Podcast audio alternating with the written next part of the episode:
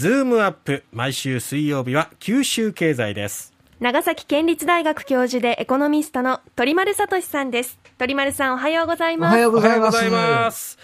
さて今日の話題なんですけれども、まあ、先月、岸田総理が原発の新しい設備、まあ、新設、あるいは増設、うん、そして稼働期間の延長などについて、検討を進める考えを表明しましたよね。はい、そうですね。あの、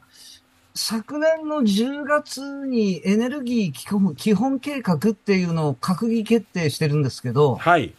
そこでは、あの、原発は安全性を最優先し、はい。再生可能エネルギーの拡大を図る中で、可能な限り依存度を低減するっていうふうに明記していたんですよね。はい。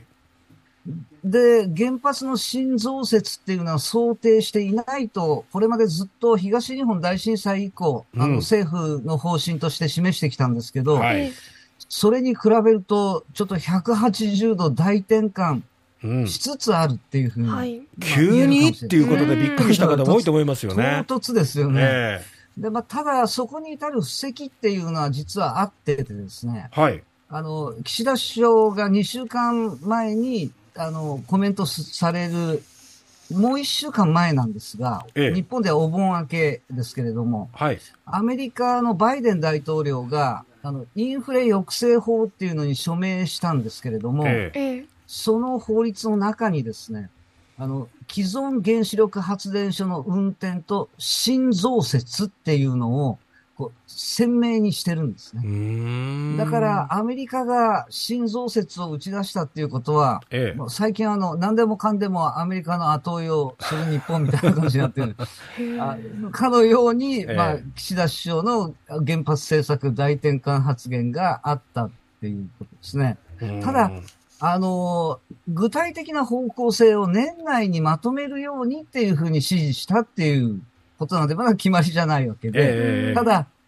年内をめどにつっても、今年はあと3分の1しか残ってませんから。そうですね。えー、そんなに時間ないですね。急がなきゃいけないんですけれども、世の中の話題はもう旧統一教会と政治の関係とか、あの、国葬問題だとか、そうですね。オリパラの増収愛疑惑でてんこ盛りでですね、原発の新増設っていうのを、なんかやっぱりいろんなところで話題にしなきゃいけないんですけれども、ほとんどなっていないと。特にあの、九州の場合だと、もうすでに動かせる原発って動いちゃってるんですよね。あの稼働できるのが限あの限界原発3号機と4号機。はい、仙台原発1号機、2号機。はい、あの限界原発の1号機と2号機はもう廃炉っていうのが決まってますので、うんはい、そうね、もう動かせるの全部動いちゃってて、はい、えっと、限界原発の3号機が今定期点検中だと思うんですけれども、まあ、もう動いてるのであまり話題になりにくいのかもしれないですね。ただ、あの、再生可能エネルギーの中でも、九州はあの太陽光発電っていうのが全国で最も普及しているんですが、はい。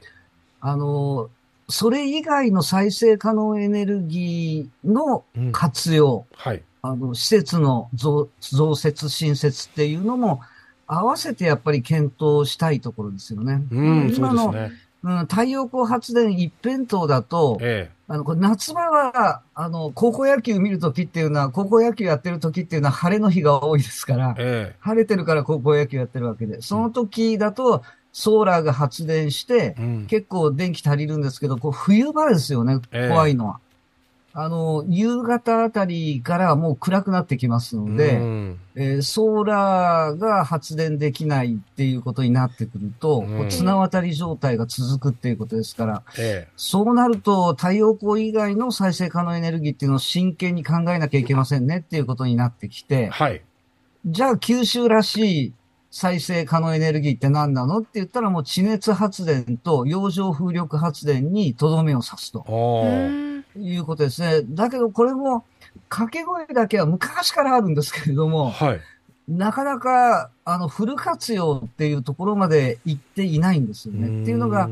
エネルギー政策っていうのは、もう日本の場合は国が担うものであるっていう、そういう歴史がありますから、はい、あのそれぞれの地域資源を活用した再生可能エネルギーによる地産地消ですね。うんえー、これをやんなきゃいけないよって言ってても、もう、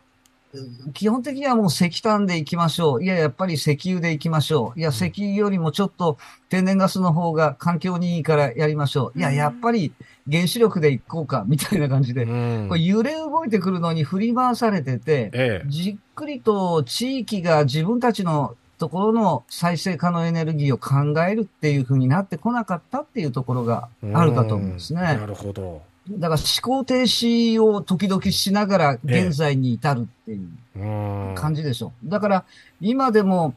あの政府がエネルギー政策政策の将来像を玉虫色のままに放置してきたから、そのうち原発依存に戻るんじゃないのっていった疑心暗鬼がこう広がっていて、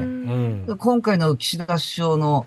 原発心臓説発言で、オーラねっていう形になっちゃったみたいな感じだと思うんですよね。これ、再生可能エネルギーを進めていく上で、うん、こう、今までこう、なんていうんですかね、ネックになって進まなかった部分っていうのがあるんですかね？やっぱりネックになってきたのは、例えば地熱発電の場合だったら、あの、電源が大体国立公園内にあるわけですよね。温泉観光地って。ね、はい。開発規制が厳しいとか、上で営業している温泉旅館さんとの合意形成が進みにくかったりだとか、えー、あの温泉は数百メートル、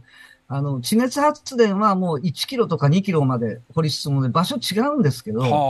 だけど今まで実験したところ、あの、温泉出なくなったとか、色が変わったとか、泉質変わったとか、ええ、実際ちょっと合っててですね、そのあたりのコンセンサスを取るのがまあ難しいとか、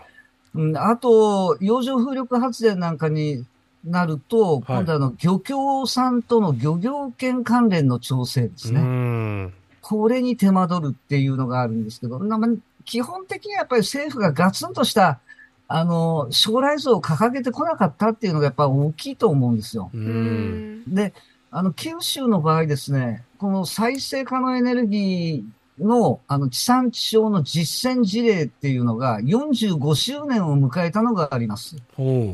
あの、大分県九重町にある国内最大の地熱発電所。九州電力八丁原発電所、ね、はいはいはい。ね、もうもう地下深くの熱源っていうのは衰えなくて地下水を湧き立たせて、うんうん、それが井戸から湧き出す蒸気が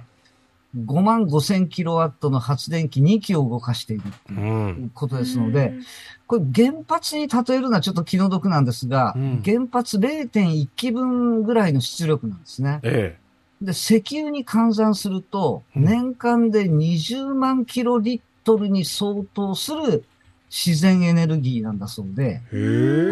あの、石油20万キロリットルっていうのをこうお金で換算してみると、あの、7月の原油輸入価格っていうのが、1リットル99円ぐらいなんですよ。はい。それで換算すると、実は年間200億円分のあの、原油使用量に相当するっていうことですから、さそれでまあ大したもんじゃないかなっていう気もするんですよ、ね。